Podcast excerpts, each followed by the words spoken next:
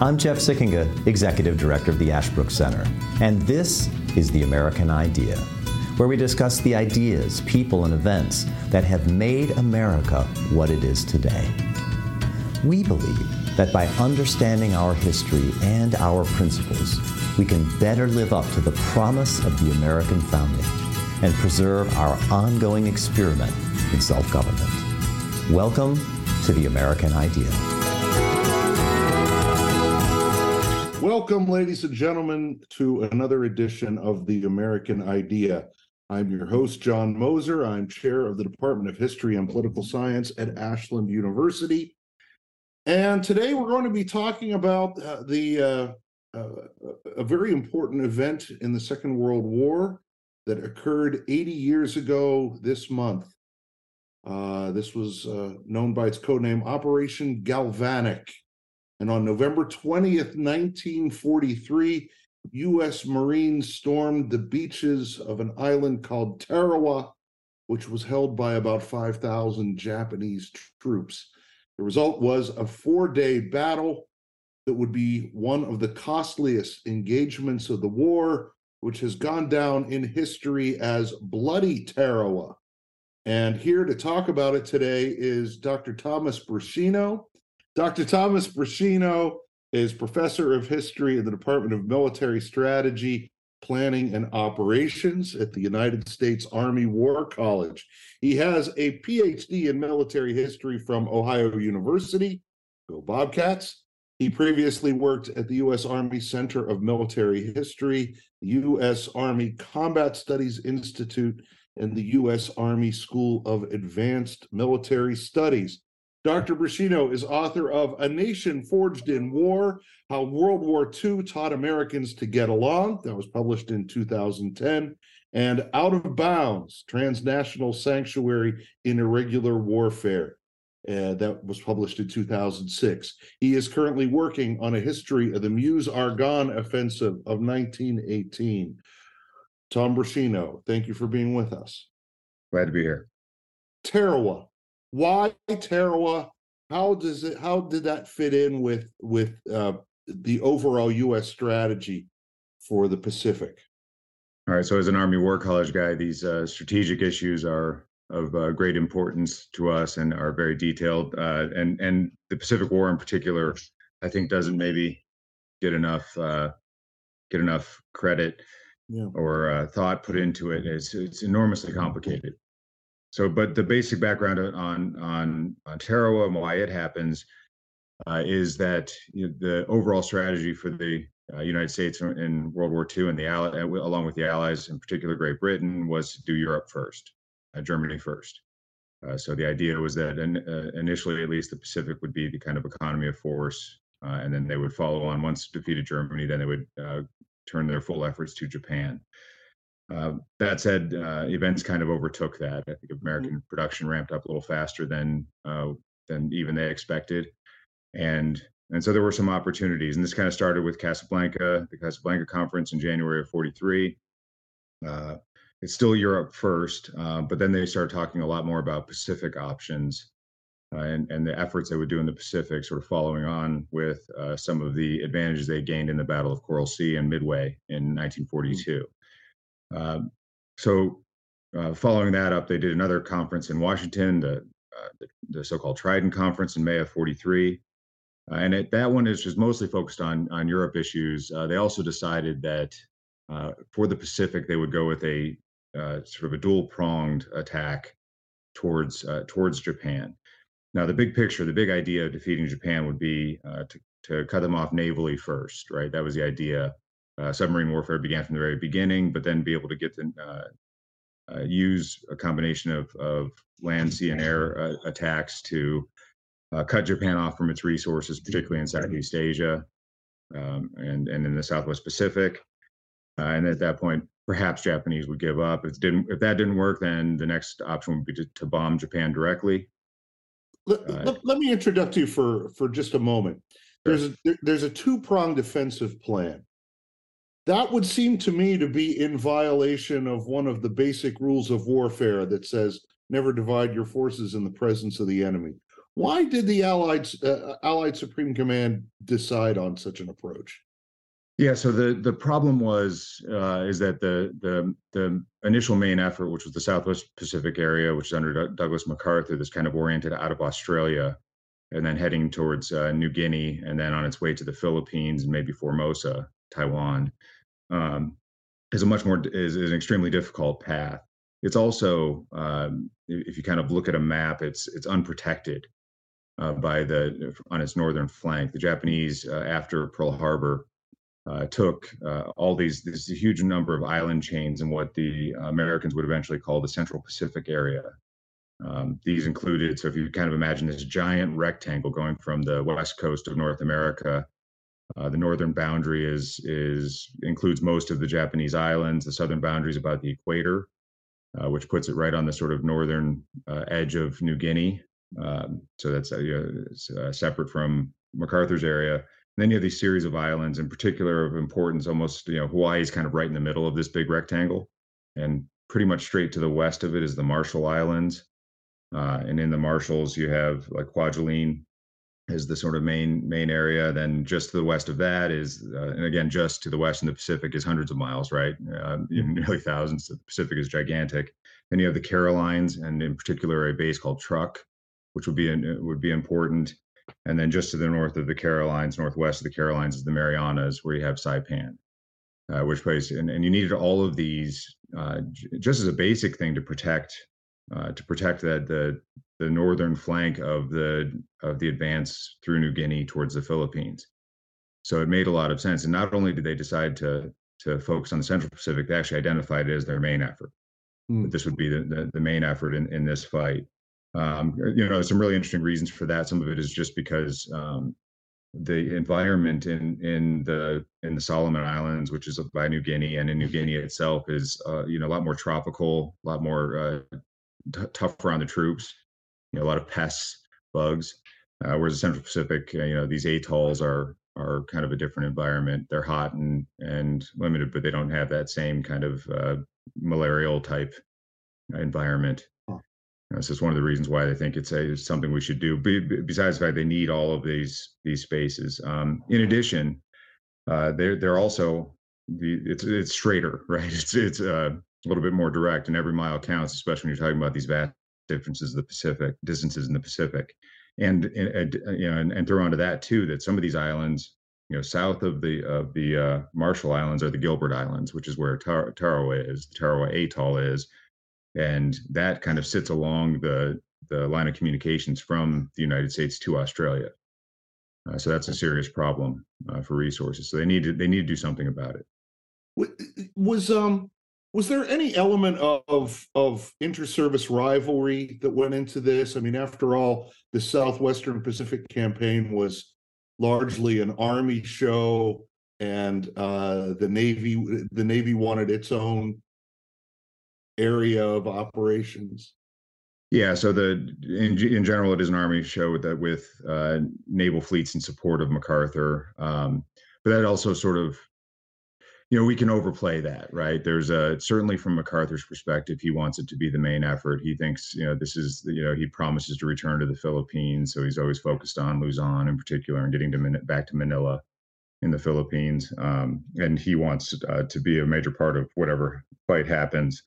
Uh, this is a, a, perpetual issue. It's an issue right now with the focus on China uh, for the United States military. Is you know what is the role of land forces in that fight, uh, which is prim- primarily a maritime theater.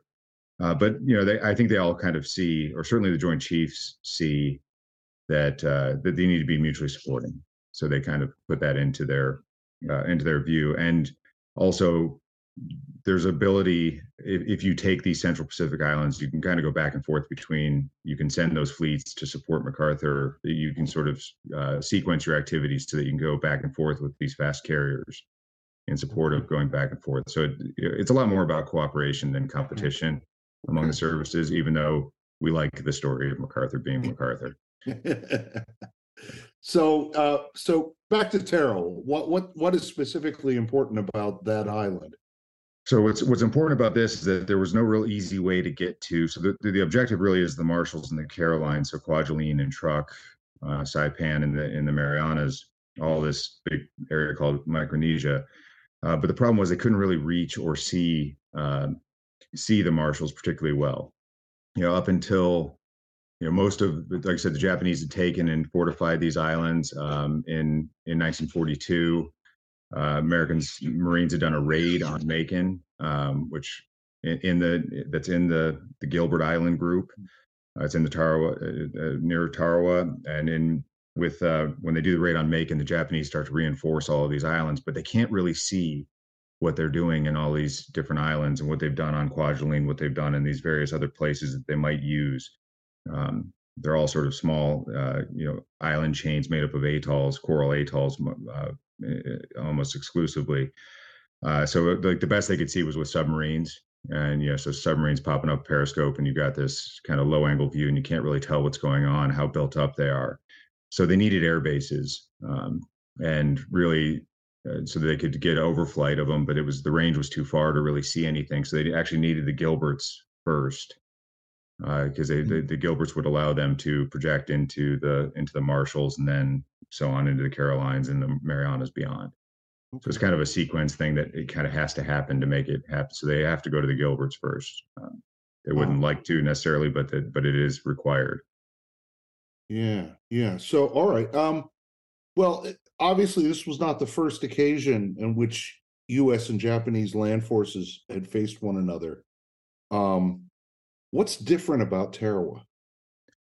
So what is different is that they're atolls, right? So this is the this is the major difference uh, that are in them. So there are these these small coral atolls. I mean, they're tiny. It's uh, what is it, 300 300 square acres or something of the. So the island that they're focused on, and so we call it Tarawa because it's or Tarawa or Tarawa or different name pronunciations of it. All of these islands are hard to pronounce. Um, the the main uh, atoll that they're focused on, the specific island that, that they're focused on, is is called Betio. Hmm. Uh, that's the one where the the action we'll probably talk about. But there's also Makin is in the Gilbert Island group too, the, the Makin Atoll, um, and there's like a series of like strung together uh, atolls that are in there. So the atolls themselves are a different environment. Uh, they're very small. Um, uh, unlike say Guadalcanal, uh, which is an island itself that they, they, they, that they can use, they can fight on, which sort of looks like a little bit more familiar environment, uh, a little bit harder to concentrate defensive forces on. You can't help but concentrate on these atolls because they're small. Hmm. Uh, so, uh, so they're a different thing, and then and then they have these you know extensive reefs around them, um, and just the nature of the the island groups and the atolls themselves. There's very limited ways to get in and out of them uh, you know, because the ships can uh, ships have only certain paths in and out of them, so it makes it really difficult. You're kind of canalized with what you're doing uh, when you're bringing ships to try and do these amphibious attacks. Hmm. Um. So, and this is this is a really heavily defended island as well, right?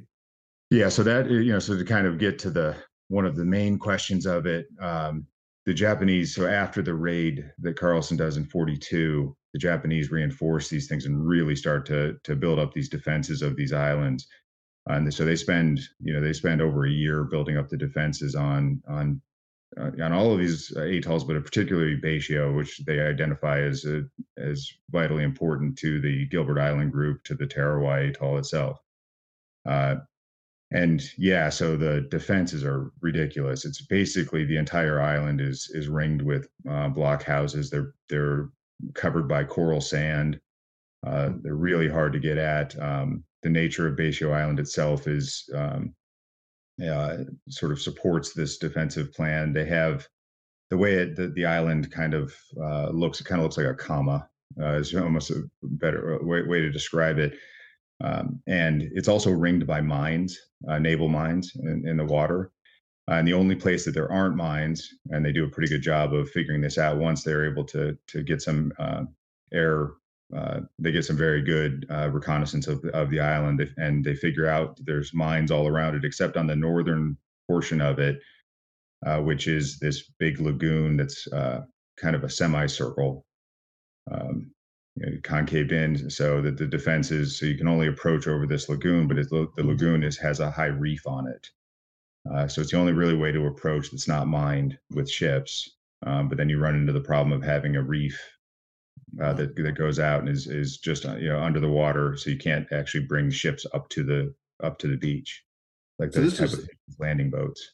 This is a, a, a daunting task for the for the Navy and the Marine Corps. Um, I, I I I was reading that the Japanese commander had said that the Americans wouldn't be able to take it, uh, to would not be able to take Tarawa with a million men with in a hundred years.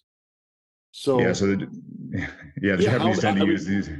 what steps do they? What, what steps does uh do, do, do the U.S. commanders put into play to how- to to do this? All right, so they they uh, the the primary uh, force for this ends up being the um, I mean it's a big complicated command structure. Um, you know, fleets with a, a the Second Marine Division, which had experience in Guadalcanal and went and did training in in New Zealand. Now now at the same time as they do uh, Betio, they also do Makin. Uh, so they do Tarawa and they do Makin at the same time. The Makin is actually an Army uh, 26th Division, I believe, that comes out of that comes out of uh, Honolulu for the attack. Um, but yeah, it's a massive effort to bring in, to bring in ships, uh, air, uh, fast carriers, escort carriers, uh, destroyers, uh, battleships, as close as they can get them into this fight. Uh, and so they're bringing them all in, and, and they focus on a lot of sort of preliminary um, bombardment to try to uh, weaken the defenses. On the American side, their thought is that after the bombardments that they do, both aerial and naval bombardments, is that they'll just walk onto the island of Betio itself, or they're kind of hoping that that would be the case. Um, it's one of the kind of lessons that they learn about these atolls and these coral type um, environments and how good the Japanese are at, at building in their defenses, and how difficult they are to do anything with except for direct attacks with things like flamethrowers, Mm. grenades. Uh, you know, this very, very direct fire that you have to use on it. Um, and, and the ability to try to get you know tanks and, and artillery onto, onto this island. But uh, so they they come up with a bunch of ideas about about how to do this. They try to train it. It's very difficult because the forces that are engaged, and this is kind of a common theme in the Pacific War when we talk about the you know, how good they are at planning. They have to bring in resources from all over the place, and then kind of concentrate them for the for the invasion itself. They do this over and over again, which so there's you know benefits to that. You know they're able to bring in a lot of stuff, but the problem is is that very very they don't have a lot of time to train together. In fact, a lot of times they don't even see each other uh, before you know they're doing their training sort of separate. Um, to, in order to kind of hedge their bets, they know about the reef. They know about the tide problems with the reef that the that the tide could be low, um, and there's this uh, neap tide they think they call it, and it's this sort of strange tide that comes into it, and it's sort of a benefit and it's a, and it's a hindrance. Uh, because the water's a little lower, the reef is a little bit higher. That means that the Higgins boats, the sort of the ones you kind of see for you know D-Day Normandy, uh, they can only get they can only go up to the reef, and then they have to let guys out, and then they have to wade uh, on the reef for 300, 400 yards at times, 600 yards at times. Or the other option is that they've developed a new thing that these LVTs, they're amphibious tractors that can both uh, you know swim you know from their you know, be uh, taken off of their ships and then swim and get close and then they're they have treads like tanks. And they can they can climb over the reef. Uh, and they've got a couple of they've got the first version of it and they've just started loading the second one and they they bring a lot of them in uh, for this uh, for this fight. But uh, none of that actually solves the problem of that when they get on this reef they're kind of surrounded by almost on three sides by Japanese uh, pre-sighted uh, uh, fire anti-aircraft machine guns that are actually better against uh, that are kind of useless against airplanes but are actually really good against um, the lvts uh, they're lightly armored. Both editions the, the lvt ones and twos are both lightly armored. So they're uh, it's, it's a it's a massive problem that they're trying to deal with. Before we continue with our conversation, I'd like to have one of our faculty members tell you about a special documents based graduate program for teachers of American history, government, and civics. Hi, this is John Moser, Chair of the Master of Arts in American History and Government program at Ashland University. If you are an educator who teaches U.S. history, government, or politics, our program may be just what you've been looking for. Our approach is to emphasize primary sources, since we think the best way to study the past is to read the words of those who lived it. We have a distinguished faculty made up of professors from both Ashland University and from colleges and universities across the country. And they're not there to lecture to you. We think it's better to learn through conversation about the documents. Ours is a hybrid program with two different types of seminar. The first are our week long intensive in person courses during the summers on the beautiful campus of Ashland University. The second are our live synchronous online seminars offered throughout the year. So, if you're a social studies teacher and you're looking to deepen your understanding of America's past and its politics, please check out the Master of Arts in American History and Government program. You can do that by visiting tah.org/programs. So that that helps us to explain why the uh, why the casualties were so high, right? Yeah, it's I mean it's it's uh it's brutal. They the as they as they uh they come off and they they land on a series of beaches. They're kind of red red one one through three on the northern side of the island, and then there's a green beach that's on the western side of the island. Um, that they go, and then Black Beach is the southern one, and they decide not to not to land at Black Beach because of the mines, hmm. uh, the naval mines that are off of uh, off of the island, or the atoll itself, off of Betio itself. Uh, so they're kind of they're kind of canalized into this, like I said, into this like semicircle of fire that's happening uh, that they that they run into, and um, and it just turns in, and the tide is lower than they think, so the Higgins boats themselves, they have to the guys have to d- get off of them earlier the LVTs as good as they as as effective as they are um, as for traversing a reef, and they're and they are good. Uh, they they're just get riddled um, with these pre-sighted fires, and the and the initial bombardment is kind of short. They decide to kind of emphasize.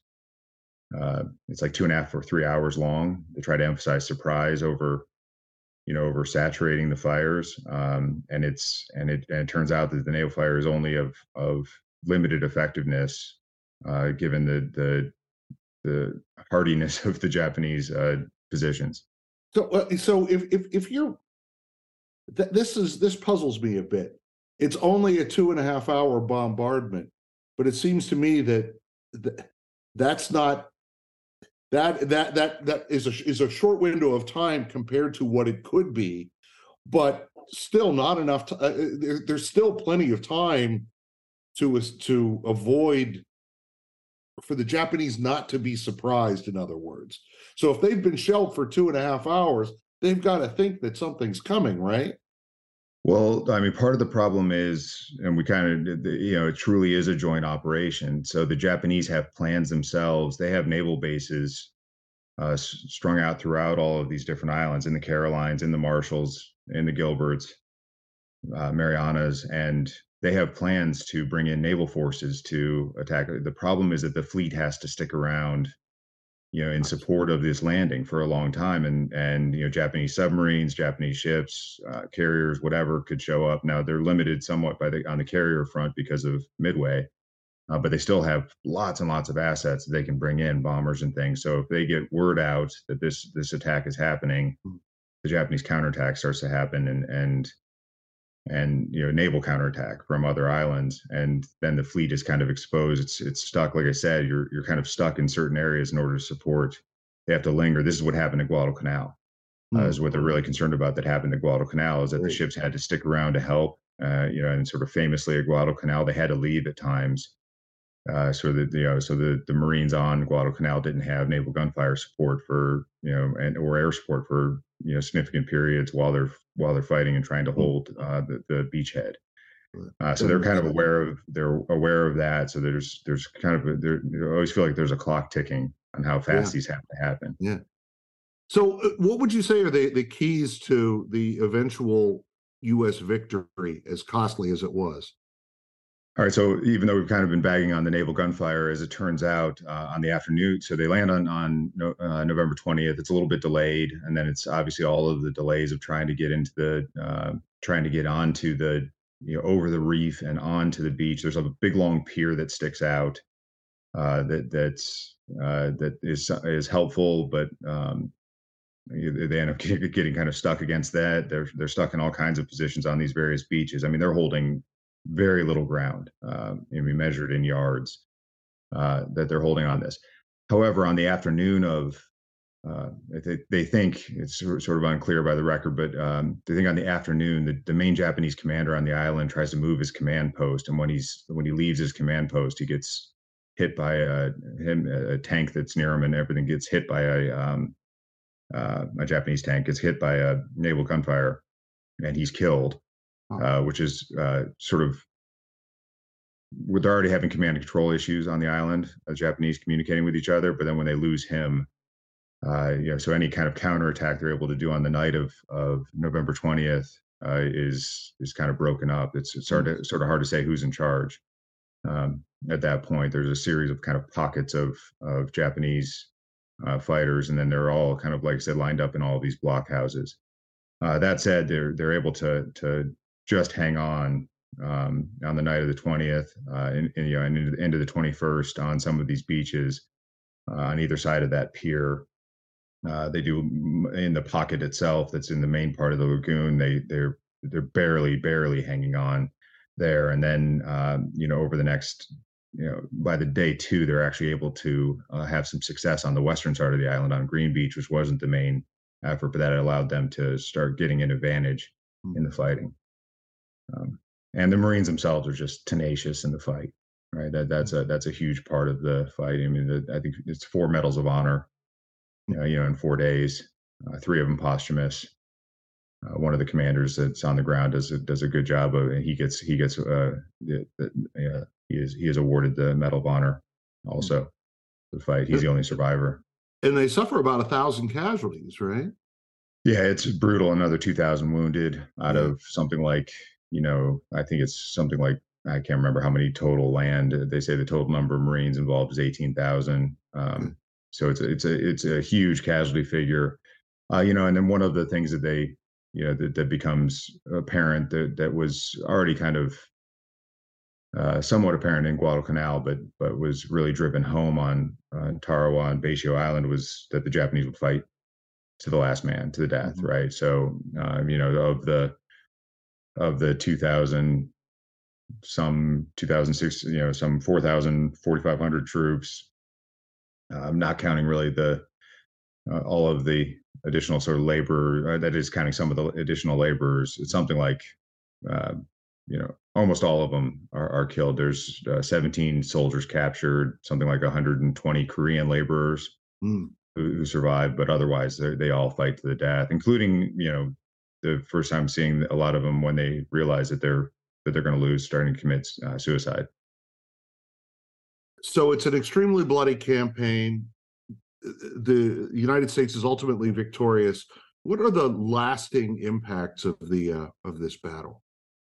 Yeah, so uh, you know, a couple. So you know, in the strategic thing, it works, right? It works the way that they kind of they kind of hoped. It becomes a springboard for them to be able to go into um, go into the Marshall Islands, take Kwajalein, which ends up being really important, and then later on take Truk, which ends up being you know enormously important. Uh, and on their way to Saipan, which you know, as it turns out, can can be useful for uh, B-29s to actually range and, and bomb uh, bomb Japan directly.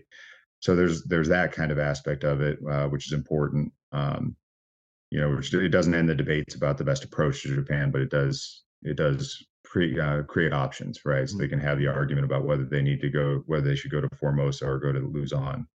Uh, MacArthur wins that one, and they go to Luzon. Uh, in part because China, because part of the overall plan is that China would be a part of the fighting, but China, you know, never is able to really be a, a significant part of the attack on Japan itself, uh, as they discover over the next uh, couple of years in, in the war. Uh, and then the you know follow on is lessons learned right? So there's a lot of lessons learned about Tarawa about how to fight on atolls. So um, it, it never gets easy.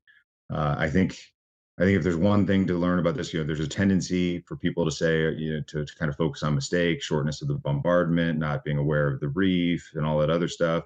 Truth is that they had thought about all that stuff. Uh, they do get better with a lot of um, a lot of the activities that they that, that they they do in terms of amphibious attacks. But the main reason why it's so difficult is because the Japanese are so good. You know, we have a tendency to kind of focus on World War II on like the Germans are the, you know, you know, the the, the major efforts beating the Germans.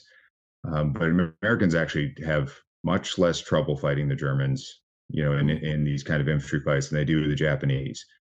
You know, I think Betio ends up being kind of a preview. Taro ends up being a preview for even when all the lessons learned and how good they get about combining joint efforts, air, sea, land efforts. Uh, you know, it's something like you know Iwo Jima or Okinawa, especially.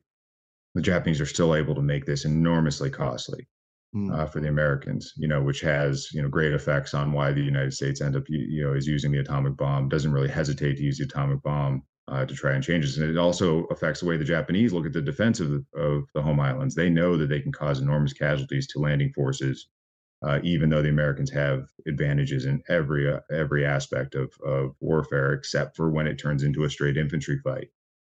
Um, so. And am I, am I right in thinking that as opposed to Guadalcanal, where the Japanese really hadn't been there all that long before U.S. forces arrived, Tarawa is really the first time when United States forces really faced dug in Japanese troops who were prepared complicated defenses. Yeah, so I mean, like I said, the Japanese are very, very good at this. You know, they don't have much. You know, it tells you about how you know the, the Japanese are constantly adjusting. You know, the Pacific War is really difficult. I think one of the problems that we have in the big narrative of the Pacific War is we say, you know, after Midway, you know, turning point, it's all kind of downhill from there. Right. Uh, and you know, that's a a huge myth, and as if the Japanese don't have, the Japanese have limited offensive capability with the loss of the carriers, but their ability to defend the islands is, uh, and all of the the approaches to Japan are are uh, they have lots and lots of capability, and they're able to do a lot with uh, little when it comes to troops. Uh, so you can even see it see it in this case with the large numbers, overwhelming uh, advantage in terms of numbers, but they're negated. They're able to negate that by canalizing American forces, forcing them to identifying where they're likely to land. Uh, either in the case of the atolls, where there's not much depth to their positions, to be on the beach itself and uh, and and have their positions there, or then later on when they do have a little bit more depth on a little bit bigger islands like Iwo Jima or Okinawa, they go inland and start and build those same kind of positions to again make it enormously costly uh, they see the American uh, sort of weakness potentially as as uh, that they won't take enormous casualties, and they know that they can inflict a lot of casualties. You know, at least up until the atomic bomb, right? When that when that changes, and they realize that the Americans don't have to land in order to cause huge damage. One more thing I would like to talk about with this campaign. Um, ordinary Americans would have seen a lot more of what the fighting was like there because uh, a filmmaker issued little little movie cameras to the uh, to the Marines to advance in the hopes of creating a film out of this footage. Right? Wh- What can you tell us about this? Yeah, so there were, Marines um, in Tarawa. Yeah, there were multiple correspondents that went along with them, and so yes, Tarawa ends up being uh, well known. It, it's sort of so I, you know here's here's what I always like kind of try to remind folks about World War II is that um, even though the the leadership of the United States and Great Britain decide on Europe first and the focus on Germany, and for very good reason. Uh, they, they have a lot of very good, smart reasons for it. The American people are generally focused on the Pacific, right? You know, the, the precipitating incident of American entry into the war is Pearl Harbor. Uh, there's a lot of uh, outrage about that, um, and and you know, and what I would say is that this kind of steals the resolve even more of people, um, you know, to go on the fight. Now there is, you know, there is some negative return to it, but uh, one of the things that they're able to do in World War II is uh, the, the military leaders is to show progress, right? So, you know, there is an advance going on. There is this idea um, that kind of becomes part of the popular imagination of island hopping, and you can kind of picture on a map, even if it's a map you're wildly unfamiliar with, which I suspect most most listeners and certainly most people in the World War II area are of what the you know Central Pacific looks like. You can still see that you know you're getting closer uh, to Japan itself, which has a way of so you know uh, of saying yes, it was costly, but it was also successful, and it is showing progress. American people tend to support progress uh, war if they can if they can visualize it. Uh, you know, they they tend to you know not be good about casualties if casualties don't seem to be heading anywhere. Um, yeah, so that's you know, one of the difficulties in counterinsurgency when it's hard to depict progress um, Yeah, as you sure. can on a map in this case. So I think that the American yes, the American people see it. They start to see you know, just how rough this war is going to be. Um, the Marines do take a bit of a hit on recruitment um, uh, after after Tarawa, uh, but they end up uh, uh, doing okay uh, in the Warriors still have a draft, so there's still a way to get to uh, to get Marines into in into the fight.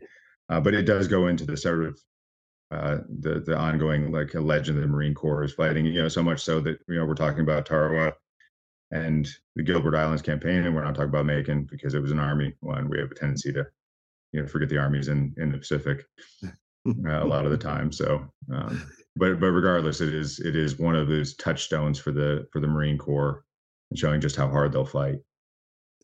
There is, I would add, uh, a YouTube you can find on YouTube with the Marines at Tarawa, uh, and um, which which I told one, I think best short subs best won the Academy Award for best short subject in 1944.